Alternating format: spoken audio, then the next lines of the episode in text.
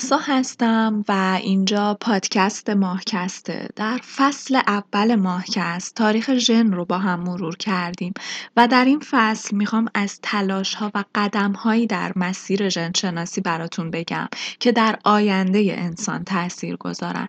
موضوعاتی مثل دستکاری های ژنتیکی اصلاح ژن نقشه ژنوم انسانی و موضوعات مرتبط با آینده دنیای ژن شناسی مواردی هستند که در این فصل بهشون پرداخته میشه.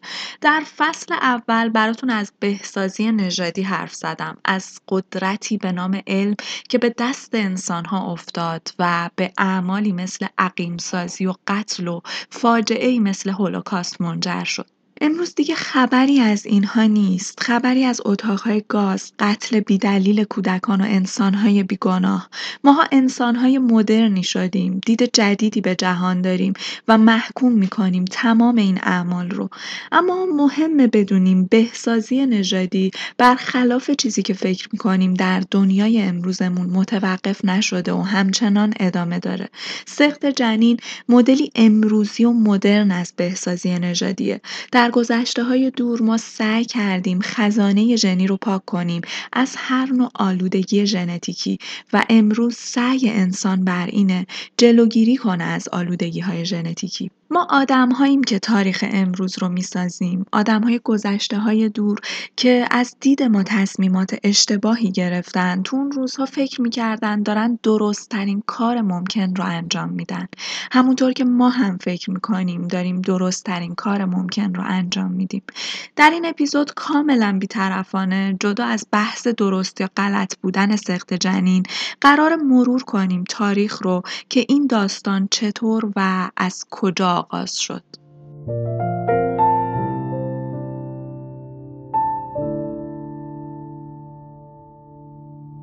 سال 1962 چند ماه بعد از اینکه کدهای ستایی دی ای رمزگشایی شدن که در اپیزود راز سوپ حیات به طور مفصل توضیحش دادم روزنامه نیویورک تایمز مقاله در باب آینده بحرانی ژنشناسی انسانی منتشر کرد. در این مقاله پیش بینی شده بود که با شکسته شدن کد ژنتیکی ژنها تسلیم مداخله های انسان میشن. بیماری های لاعلاجی مثل سرطان و بسیاری از اختلالات ژنتیکی تحت تاثیر دانش انسانی قرار خواهند گرفت و این تاثیرات می‌تونه تحولات زیادی رو در زندگی انسان رقم بزنه. دیگه می‌شد نادیده گرفت تئوری ها و نظریات دیرباوران و افراد بدبین رو به این موضوع چون تحولی که قرار بود اتفاق بیفته در شرف اتفاق بود. تحولات دنیای ژنشناسی آروم و بی سر و صدا گام به گام در حال پیشروی بود. اما دنیای انسانها همچنان دست نخورده باقی مونده بود. از یه طرف حامیان و کارشناسان بهسازی نژادی در آلمان نازی آنچنان آتشی به جسم و جان ژنشناسی انسانی زده بودند که این علم به طور کل مشروعیت و جذابیت خودش را از دست داده بود. و از طرف دیگه برای همه روشن شده بود که مطالعات روی موجوداتی مثل باکتری ها، مگس ها و کرم ها به مراتب ساده تر از دستگاری های ژنتیکی انسانیه. اما در ای از زمان علم ژنشناسی مجددا به دنیای انسان ها راه پیدا کرد و این راه پیدا کردن علم ژنشناسی حاصل ضرورتی بود که علم پزشکی رو به ژنشناسی مرتبط می‌کرد. سال 1947 ویکتور مکوسیک پدر علم ژنشناسی پزشکی که در اون زمان انترن جوانی در دانشگاه جان هاپکینز بود بیمار جوانی رو ویزیت کرد که لکه به همراه چند پولیپ داخلی روی لبها و زبانش ظاهر شده بود. این علائم گویا در افراد دیگه خانواده‌اش هم دیده می‌شد و شایع شدن این علائم حتی در خانواده های دیگه‌ای که به عنوان بیمار به مکوسیک مراجعه می‌کردن اون رو حیرت زده کرده بود. مکوسیک ها روی این بیماری کار کرد و تشریح این مورد رو طی ای در ماهنامه ژورنال پزشکی نیو انگلند به چاپ رسوند. اون در این مقاله استدلال کرده بود که علائم بظاهر پراکنده این بیماری یعنی لکه های روی زبون، انصداد روده بزرگ، پولیپ ها و سرطان همگی حاصل جهشی در یک تکشن بودن. موردی که مکوسیک بهش برخورده بود باعث شد توجهش به ارتباطی که بین ژنشناسی و بیماری های انسانی وجود داشت به شدت جلب بشه. اونقدری که بقیه عمرش رو صرف پژوهش و مطالعه در همین زمینه کرد. اون کارش رو با هایی شروع کرد که تاثیر ژنها در اون ها به سادگی قابل تشخیص بود. مثل مواردی در هموفیلی بین های سلطنتی انگلستان و بیماری کمخونی داسی در میان های آفریقایی و جزایر کارائیب. مکوسیک به های پزشکی روی آورد و مقالات قدیمی رو مطالعه کرد. در یکی از این مقاله ها یک پزشک انگلیسی در اوایل دهه 1900 اولین مورد یک بیماری انسانی رو که عامل اون ظاهرا یک جهش ژنتیکی بود رو تشریح می‌کرد. سال 1899 آسیبشناس انگلیسی آرچیبالد گاروت بیماری عجیبی رو که در خانواده ها شایع بود و تنها چند روز بعد از تولد ظهور می کرد در مقاله تشریح کرده بود. اون این بیماری رو اولین بار در بیمارستان سیک در لندن مشاهده کرده بود. در پارچه قنداق کودکی که چند ساعت بیشتر از تولدش نمیگذشت لکه های سیاهی که ادرارش ایجاد کرده بود دیده می‌شد. بعد از اینکه گاروت موارد مشابه دیگه ای رو هم پیگیری و بررسی کرد معلوم شد این مرض در خانواده ها شایع بود و تا سالهای بعد از بلوغ هم ادامه داشت در بزرگسالان عرق زیر بغل به رنگ تیره در می و شبیه به جویباری از زیر آستینشون سرازیر می شد. حتی وقتی چرک گوش این افراد رو از گوششون خارج می کردن بلا فاصله به رنگ قرمز در می اومد. انگار که چرک گوش این افراد در مجاورت هوا زنگ می‌زد. حدس گارود این بود که نوعی عامل وراستی در این بیماران وجود داشت. اون استدلال می‌کرد که باید در یکی از واحدهای وراستی کودکی که با ادرار تیر رنگ به دنیا میاد تغییری ایجاد شده باشه که روی عملکرد سوخت و ساز در سلول ها اثر میذاشت و منجر به اختلال در ترکیب ادرار می‌شد. اون نوشت پدیده چاقی یا هایی مثل رنگ مو، پوست و ها رو می‌تونیم با شناخت واحدهای وراثتی توضیح بدیم و پیش بینی کنیم. مکاسی که از کار و اندیشه گاروت الهام می‌گرفت، طرح روشمندی رو به منظور تشکیل کاتالوگی از های انسانی که ریشه ژنتیکی داشتن شروع کرد. طیف هایی که یک تکشن به وجود می آوردشون بسیار گسترده تر از اونی بود که انتظارش رو داشت. بیماری به نام سندروم مارفان که در اصل توسط یک پزشک متخصص اطفال فرانسوی در دهه 1890 تشریح شده بود، مربوط به ژنی بود که یک پارچگی و پایداری اسکلت بدن انسان و رگها رو کنترل می کرد. در این بیماری این ژنها دچار جهش می شدن و در اثر این جهش قد بیماران مبتلا به سندروم مارفان به طور غیرعادی بلند می شد و دستها و انگشتان دست هم به همون نسبت رشد می‌کردن. استعداد مرگ ناگهانی به دلیل پارگی شاهرگ و دریچه های قلب در این بیماران فوق العاده زیاد بود. خانواده های دیگه هم بودن که از بیماری استخوانسازی ناقص رنج می بردن. نوعی بیماری که در اثر جهشی در یکی از ژنهای کلاژن پروتئینی که استخوان رو شکل و بهش استحکام میده دستخوش تغییر می‌کرد. استخوان کودکانی که با این بیماری متولد میشن مثل گچ خشکیده و ترد و شکننده است و با کوچکترین تحریکی خرد میشه. ساق پای افراد مبتلا به این بیماری به راحتی شکسته میشه و ممکنه روزی با چندین دنده شکسته از خواب بیدار بشن که اتفاقا این موضوع در کودکان باعث می‌شد والدین این کودکان به کودک آزاری متهم بشن و پای پلیس به این پرونده ها باز بشه. مکوسیک به سرعت به گنجینه متحرک دانش امراض ژنتیکی تبدیل شده بود بیمارهایی بودند که به دلیل اینکه بدنشون قادر به هضم کلورید نبود با اسهال مزمن و سوء تغذیه دست به گریبان می شدن. مردانی بودند که در سن 20 سالگی در معرض حمله های قلبی قرار می گرفتن.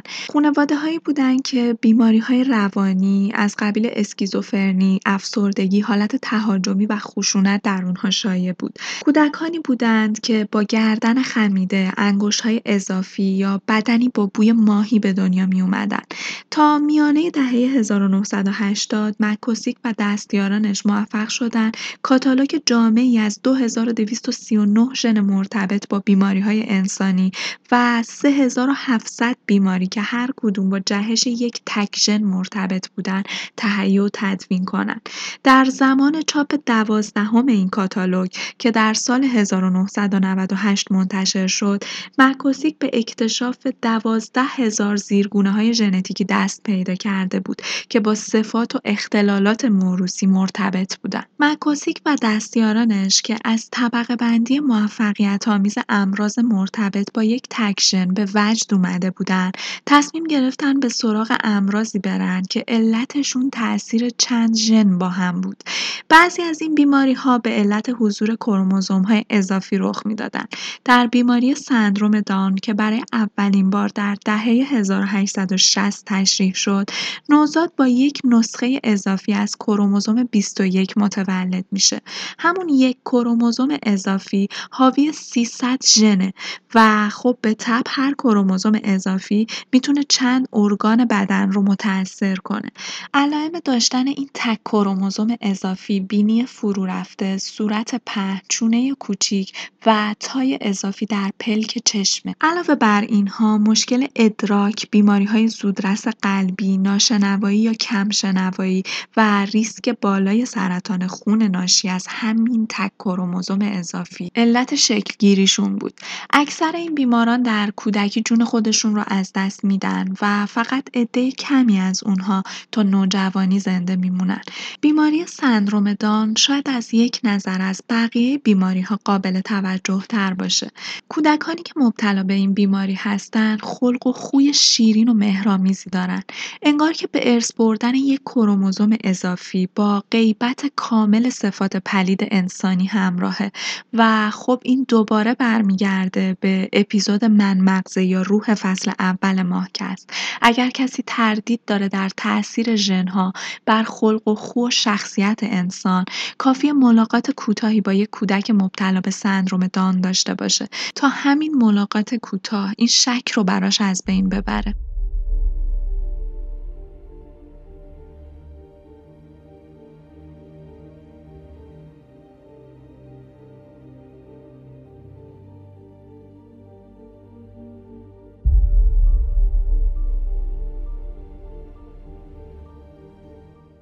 آخرین دسته از های ژنتیکی که مکوسیک اونها رو طبقه بندی و تبیین کرد از ترین بیماری‌ها بودن.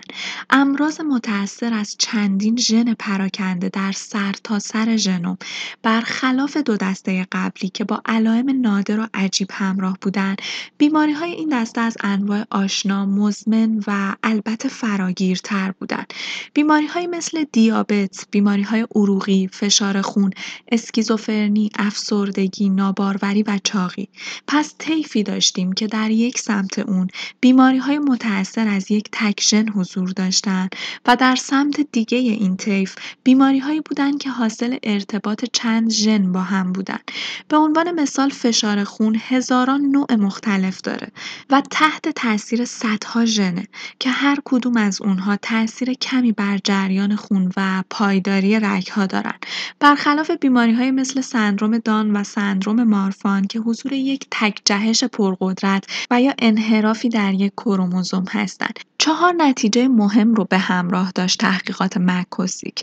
اول اینکه اون متوجه شد جهش های برخواسته از یک تکشن می‌تونه علت بروز گونه های متنوع بیماری در اندام های مختلف باشه. برای مثال در سندروم مارفان جهشی در یکی از پروتئین های ساختاری تارمانند می‌تونه به همه بافت اتصال دهنده مثل تاندون ها، ربات ها، قضروف ها و استخون ها اثر بذاره. و به همین دلیل مفاصل و ستون فقرات بیماران مبتلا به مارفان به طور واضحی غیر طبیعی هستند. اما اونچه که در این بیماران کمتر قابل رویت آرزه های قلبی عروقیه.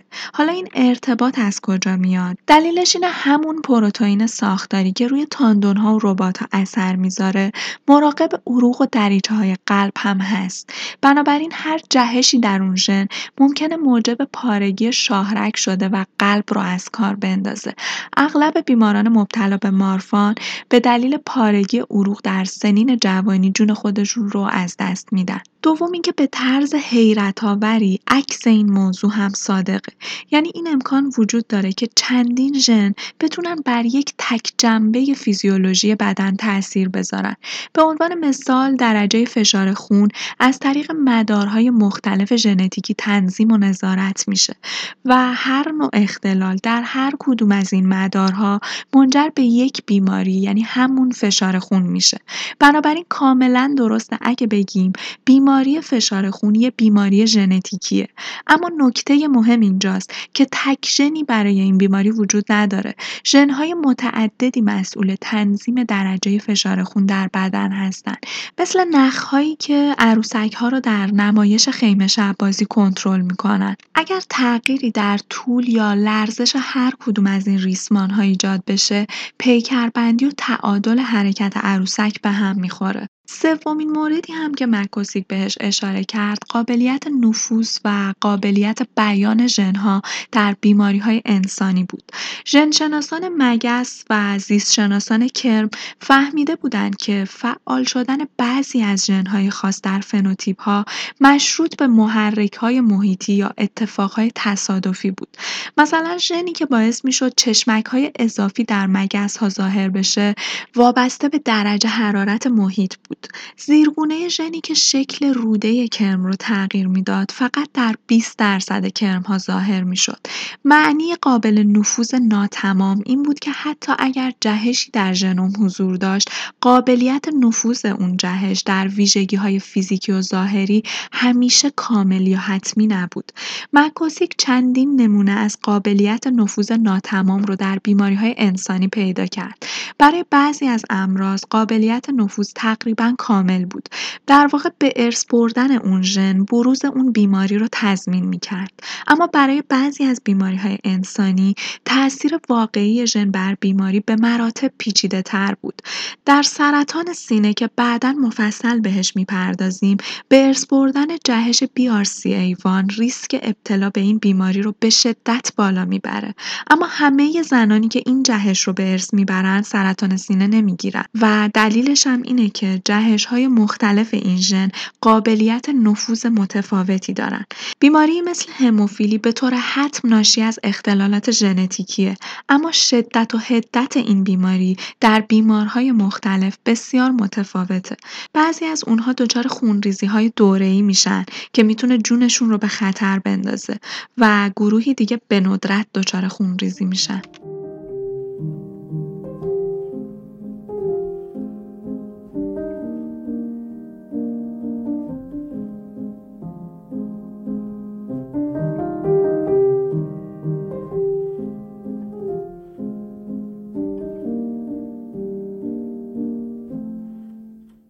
اما مورد چهارم اونقدر حساس و حیاتیه که از بقیه موارد جداش کردیم. مکوسیک درک کرده بود که جهش های ژنتیکی صرفا زیرگونه هایی از ژنها هستند. این جمله ممکنه واضح و بدیهی به نظر برسه اما حقیقتی عمیق و حیاتی درش مستطره. مکوسیک تشخیص داد که هر جهش یافته در واقع نوعی موجودیت آماریه و ربطی به آسیب شناسی و اخلاق نداره. جهش تضمین کننده بروز بیماری نیست و تعیین کننده کسب کردن یا از دست دادن عملکرد هم نیست. در اصل هر جهش ای با میزان انحرافش از حالت نرمال تعریف میشه و وقتی که میگیم نرمال منظورمون گونه وحشیه همون ای که در طبیعت وجود داره پس جهش یافتگی رو نمی‌تونیم نرمال نبودن در نظر بگیریم مرد بلند قدی که با یک چتر در سرزمین کوتوله ها فرود میاد نوعی جهش یافته محسوب میشه. یا ای که با موهای بلون در سرزمین مقهبه‌ای ها به دنیا میاد به نوعی جهش یافته به حساب میاد.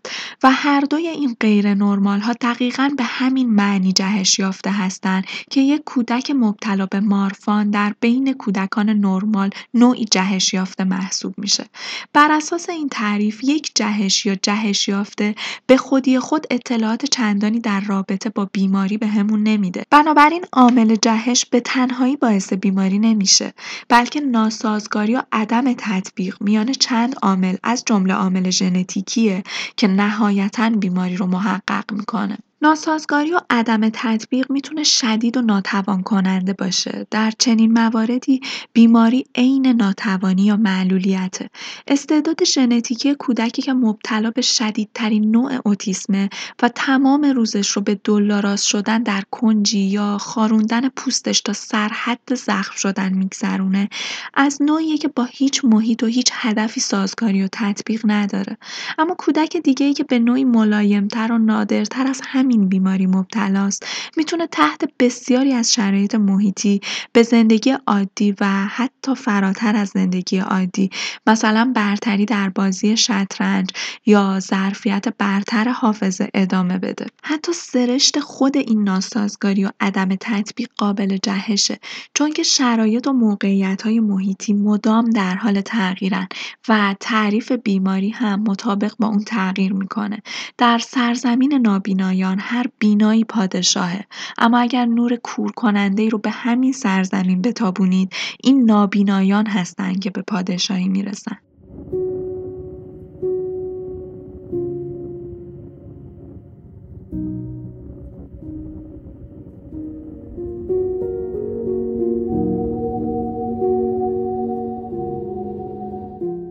اعتقاد مکوسیک به این موضوع یعنی تمرکز بر ناتوانی به جای ناهنجاری در معالجه بیمارانی که به کلینیک اون مراجعه می‌کردن به وضوح دیده می‌شد.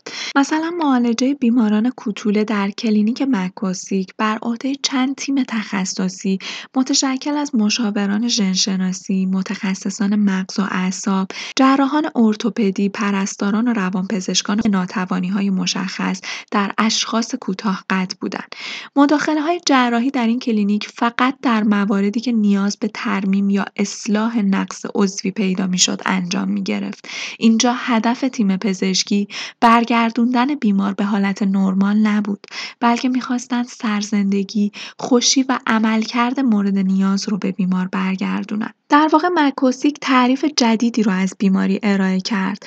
بیماری به زبان مکوسیک با میزان ناسازگاری و عدم تطبیق بین هر ارگانیسم و محیط بیرونی تعریف میشه. در بهار 1957 در ایالت کنتیکت امریکا دو پژوهشگر به نامهای مارک استیل و رویبرگ که روی ژنشناسی عقب موندگی ذهنی کار می‌کردن چند میلی لیتر از مایع حاوی سلولهای جنینی رو از داخل کیسه آمنیوتیک زن حامله بیرون کشیدن. کیسه آمنیوتیک همون کیسه آبیه که به زبان عامیانه میشناسیمش و در واقع جنین در درون کیسه ای که حاوی مایع آمنیوتیک رشد پیدا می‌کنه. بعد از بیرون کشیدن چند میلی لیتر از این مایع که حاوی سلول های جنینی بود این سلول ها رو در ظرفی رشد دادن و کروموزوم ها رو رنگی کردن تا بتونن اونها رو زیر میکروسکوپ تماشا کنن.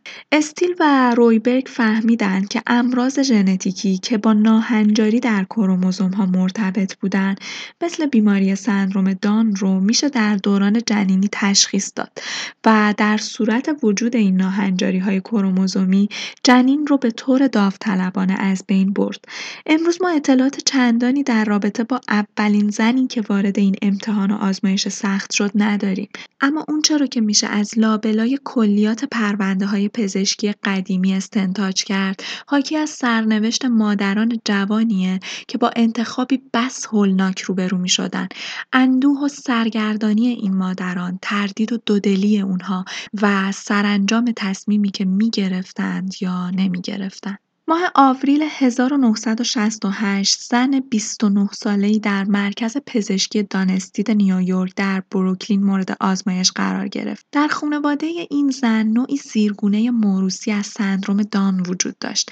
پدر بزرگ و مادر این زن هر دو حامل اون بودند. شش سال قبل این زن در اواخر دوران بارداری جنین یک دختر را که مبتلا به سندروم دان بود کرتاژ کرده بود. اما در تابستون 1963 دختری کاملا سالم به دنیا آورده بود.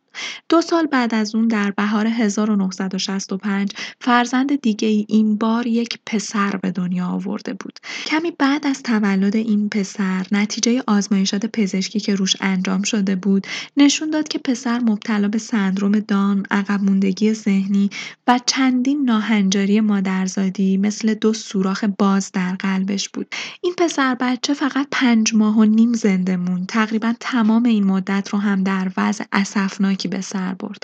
بعد از اینکه یک تیم پزشکی تمام تلاششون رو برای ترمیم های مادرزادی اون کردن، معالجه موثر واقع نشد و نوزاد به دلیل ایست قلبی در بخش های ویژه درگذشت. چهار ماه از چهارمین حاملگی زن جوان میگذشت که با این سرگذشتی که در های قبلی خودش تجربه کرده بود، حالا به مرکز پزشکی دانستیت نیویورک اومده بود تا درخواست آزمایش پیشزادی کنه.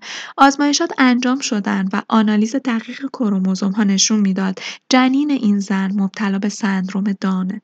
روز 31 ماه مه 1968 و در آخرین هفته ای که سقط جنین از راه پزشکی امکان پذیر بود، زن جوان تصمیم گرفت به بارداری خودش خاتمه بده و همین کار رو هم کرد. معاینه جسد جنین بارزترین علائم سندروم دان رو نشون می‌دادن. در پرونده پزشکی این زن قید شد که بیمار عمل جراحی رو به خوبی تحمل کرده و دو روز بعد از عمل از بیمارستان مرخص شده. ما اطلاعات بیشتری در رابطه با این مادر جوان یا خانوادش در دست نداریم. به این ترتیب اولین سخت جنین که تماما بر اساس آزمایش ژنتیکی انجام شد بدون سر و صدا در پوششی پنهانکارانه همراه با عذاب و اندوه مادری جوان در تاریخ بشر به ثبت aptresit.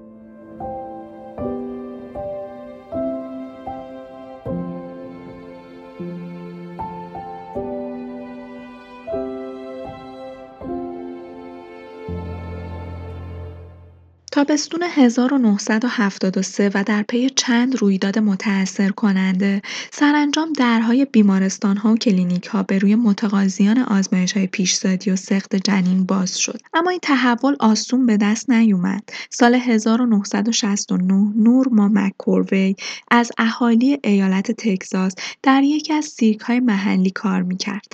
برای بار سوم حامله میشه. اون که توحیدست و اکثر اوقات بیکار و بیسرپناه بود. می‌خواست این بارداری ناخواسته رو هرچه زودتر به پایان برسونه. اما به رغم تلاشاش نتونست کلینیکی رو پیدا کنه که به طور قانونی و یا بهداشتی حاضر به سقط جنین بشن. چون در اون زمان سقط جنین در اکثر ایالت های ایالات متحده ممنوع بود. سرانجام از روی عجز و ناتوانی کلینیکی رو پیدا می‌کنه که حاضر بود این کار رو براش انجام بده. بعدها مکوروی کلینیک رو اینطور توصیف کرد. کلینیک در واقع تعطیل بود. در ساختمانی متروکه با درهایی بسته و مهر شده. عمل جراحی در اتاقی کثیف و تاریک انجام شد که روی زمینش لکه های خون خشک شده دیده می‌شد. تخت جراحی چرک بود و ابزار و ادوات جراحی کثیف و همه جا در اتاق پخش و پراکنده بودند. سال 1970 دو وکیل که شرحی از تجربه سخت جنین مکوروی به گوششون خورده بود دادخواستی رو به دادگاه ایالتی تگزاس تسلیم کردند که در اون استدلال شده بود که مکوروی از حق قانونی سخت جنین برخوردار بود و باید که این اجازه در یکی از مراکز درمانی معتبر و مشروع بهش داده می‌شد. بعد از این ماجرا دادگاه حکم کرد که بعد از این ایالت ها حق ندارند که سخت جنین رو به کلی غیرقانونی اعلام کنند. در این بیانیه نوشته شده بود حق زن در برخورداری از حریم خصوصیش آنقدر گسترده و جامع هست که بتواند تصمیم ادامه یا خاتمه بارداری وی را نیز در بر بگیرد. با وجود این رأی مهم حق زن در برخورداری از حریم خصوصیش امری مطلق به حساب نمی اومد. در تلاشی زیرکانه برای ایجاد تعادل بین حقوق زنان از یک سو و اینکه جنین از چه زمانی باید یک موجود زنده تلقی بشه از سوی دیگه دادگاه حکم کرد که ایالت ها حق محدود کردن سخت جنین رو در سه ماهه اول بارداری ندارن. اما این حق در شش ماه بعد از اون یعنی زمانی که جنین یک موجود زنده تلقی میشه طبق شرایطی به ایالت ها تعلق داره. تقسیم بندی دوران بارداری به سه دوره سه ماهه از لحاظ زیستشناسی نوعی مرزبندی کلامی بود اما از نظر حقوقی ضرورت پیدا کرده بود. کارشناس و پژوهشگر حقوقی الکساندر بیکل تقسیم بندی دوران بارداری رو این چنین توصیف کرد. در سه نخست منافع خود یعنی مادر بر منافع جامعه مقدم است. در سه دوم این امر منحصرا تابع مقررات پزشکی است. اما در سه سوم این منافع جامعه است که بر منافع فرد تقدم پیدا می کند. این حکم طوفان عظیمی رو در جامعه امریکا و به ویژه در محافل پزشکی به پا کرد. درسته که این حکم کنترل تولید مثل رو به دست زنان میسپرد اما کنترل ژنوم جنینی تقریبا به طور کامل در دست جامعه پزشکی قرار می گرفت. قبل از این آزمایش های ژنتیکی قبل از تولد در برزخی بین قانون، قانون شکنی و فضای آکنده از شرم و وحشت انجام می شد. اما وضعیت دقیق قانونی یا غیرقانونی بودن سخت جنین به هیچ وجه روشن نبود. اما حالا که به حکم قانون سخت جنین در سه ماهه اول و دوم بارداری مجاز شناخته شده و تقدم و تشخیص و قضاوت پزشکی مورد تایید قرار گرفته بدون شک آزمایش های ژنتیکی قبل از تولد رایج می شدن و کسب و کار مراکزی که این آزمایشات رو انجام می‌دادن رونق می گرفت. حالا ژنهای انسانی در دسترس قرار می گرفتن و می‌شد روی اونها کار کرد. آثار آزمایش های پیشزادی و عمل سخت جنین در مقیاس گسترده کاملا مشهود بود. بین سالهای 1971 تا 1977 در بعضی از ایالتهای امریکا شمار نوزادانی که با سندروم دان به دنیا می اومدن 20 تا 40 درصد کاهش پیدا کرد.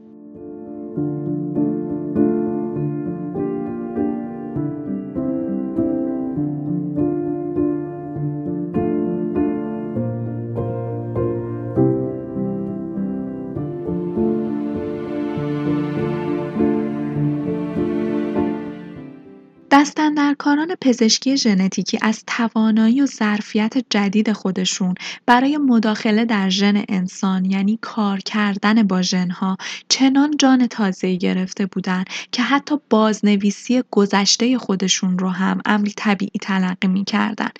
ژوزف دانسیس پزشک متخصص اطفال نوشت در سالهای اخیر این احساس در میان پزشکان و همچنین عموم مردم قدرت گرفته است که دغدغه ما نباید فقط به حصول اطمینان از تولد یک نوزاد ختم شود بلکه باید اطمینان پیدا کنیم که این نوزاد بعدها یک بار اضافی را بر دوش جامعه تحمیل نخواهد کرد و برای والدینش و برای خودش مشکل ساز نخواهد شد. اکنون حق به دنیا آمدن با پیش شرط تازه سنجیده می شود که عبارت است از داشتن شانس قابل قبولی برای یک زندگی سالم و شادمان و سودمند. این تغییر در نگرش رو میشه همه جا از جمله در جنبش ای که برای لغو و برچیدن قوانین مربوط به سخت جنین شکل گرفته مشاهده کرد. دانش ژنشناسی با نکته سنجی و ملایمت اما ماهرانه تاریخ رو وارونه کرده بود.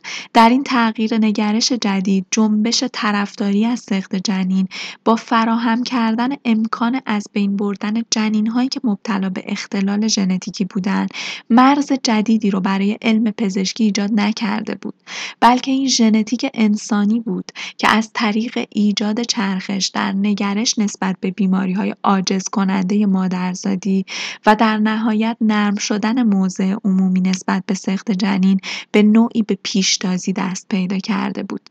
در یک کلام حالا عبارت حق به دنیا اومدن باید با حق به دنیا اومدن ژنهای صحیح جایگزین می‌شد. ماه ژوئن 1969 خانمی به نام هتی پارک نوزاد دختری رو به دنیا آورد که به بیماری مادرزادی پلیسیستیک کلیه مبتلا بود. این نوزاد که هاش کار نمی‌کردن چند ساعت بعد از تولد جون خودش رو از دست داد. پارک و همسرش که سخت از این حادثه متأثر و اندوهگین شده بودند، برای دریافت مشاوره‌های پزشکی به دیدن یکی از متخصصان زنان و زایمان رفتن. این پزشک پزشک با این فرض غلط که بیماری پلی‌کیستیک کلیه وراثتی نیست به پارک و همسرش اطمینان خاطر داد که می‌تونن بدون هیچ ریسکی مجددا صاحب فرزند بشن. از نظر این پزشک شانس اینکه این زوج فرزند دیگه با همین بیماری به دنیا بیارن نزدیک به صفر بود. به پیروی از توصیه این پزشک پارک دوباره باردار شد اما این بار هم دختری با همون بیماری به دنیا اومد. این نوزاد هم بعد از تحمل رنج و درد زیاد و جراحی های بیشمار سرانجام در سن دو سال و نیمگی جون خودش را از دست داد. پارک و همسرش در رسانه های پزشکی عمومی به دادخواهی برخواستند بر علیه توصیه غلط پزشکی که به اونها اطمینان داشتن فرزندی سالم رو داده بود. اونها در این دادخواست استدلال کردند که اگر از ریسک بالای این بیماری در فرزند دومشون آگاه بودن هرگز تصمیم به بارداری مجدد نمی گرفتن. دختر پارک قربانی تشخیص غلط درباره نرمال بودن شده بود. شاید غیر عادی ترین ویژگی این دادخواست تعریف آسیب و زیان در متن این دادخواست بود. در موارد سنتی و همیشگی های حقوقی که بر علیه های پزشکی انجام می‌شد، خطای پزشک رو در تشخیص درست بیماری شامل می‌شد که در نهایت منجر به مرگ بیمار می‌شد. اما در این مورد جدید و حداقل تا اون زمان نایاب پارک و همسرش استدلال کرده بودند که پزشک اونها به همون اندازه گناهکاره. خطای اون در تشخیص درست بیماری نه موجب مرگ که موجب بدون دنیا آمدن یک فرد بیمار شده بود. در یک حکم تاریخی دادگاه به نفع خانم و آقای پارک رأی داد. قاضی پرونده رأی دادگاه رو اینطور توصیف کرد. این حق والدین است که بتوانند در مواردی که دلیل معقول و کافی برای معیوب بودن فرزندشان وجود دارد از باردار شدن امتنا ورزند. به قول یکی از ناظران اون دادگاه معنی حکم دادگاه در واقع این بود که از این پس نوزاد حق دارد بدون ناهنجاری به دنیا بیاید و این یک حق بنیادی و سلب نشدنی است.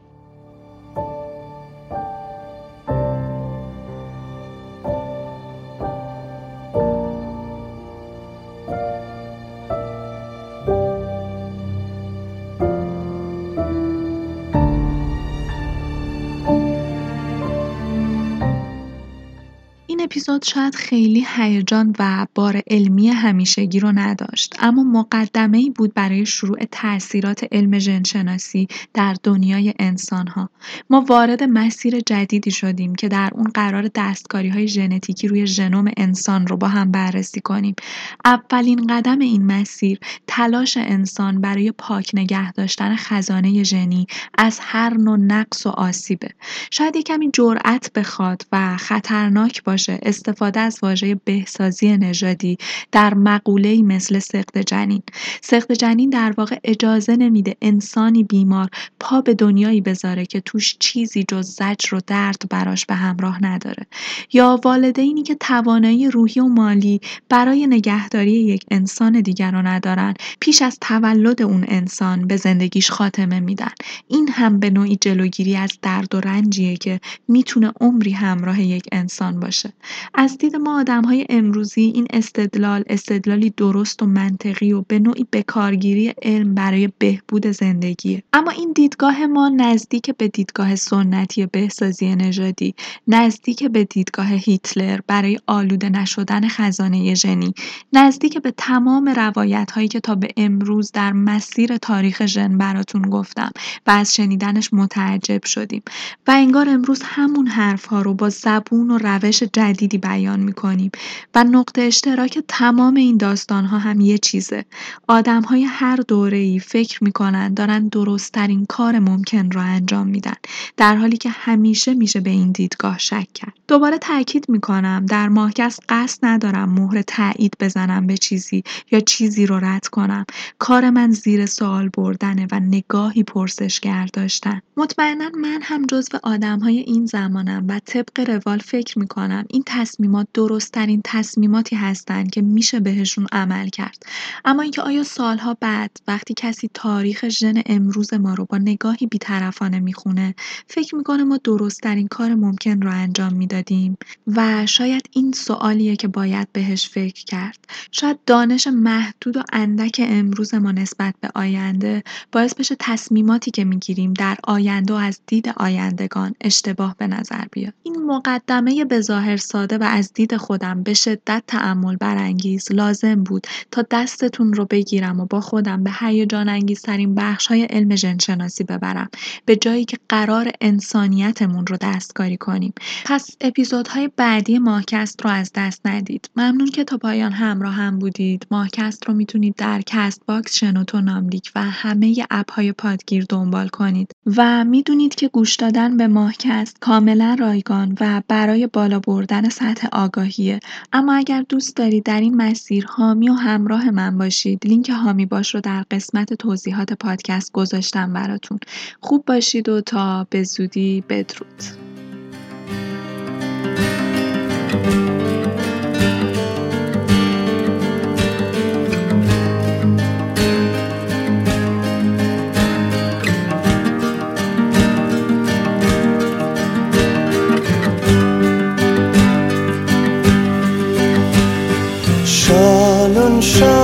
سرخ تو موج موج موی تو. نرم ترین حادثه چه زیباست. دور روی تو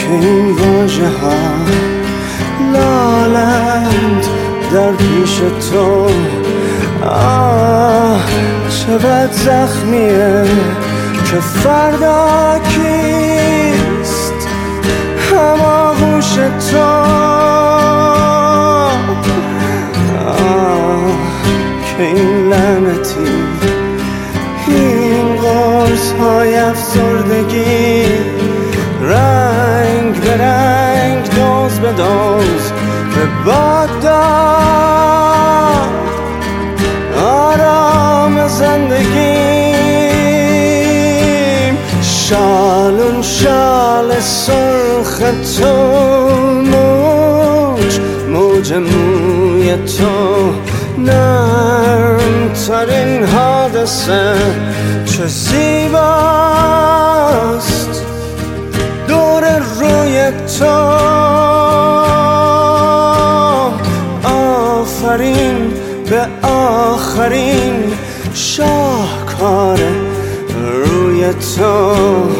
توی اوج سادگی چه زیبا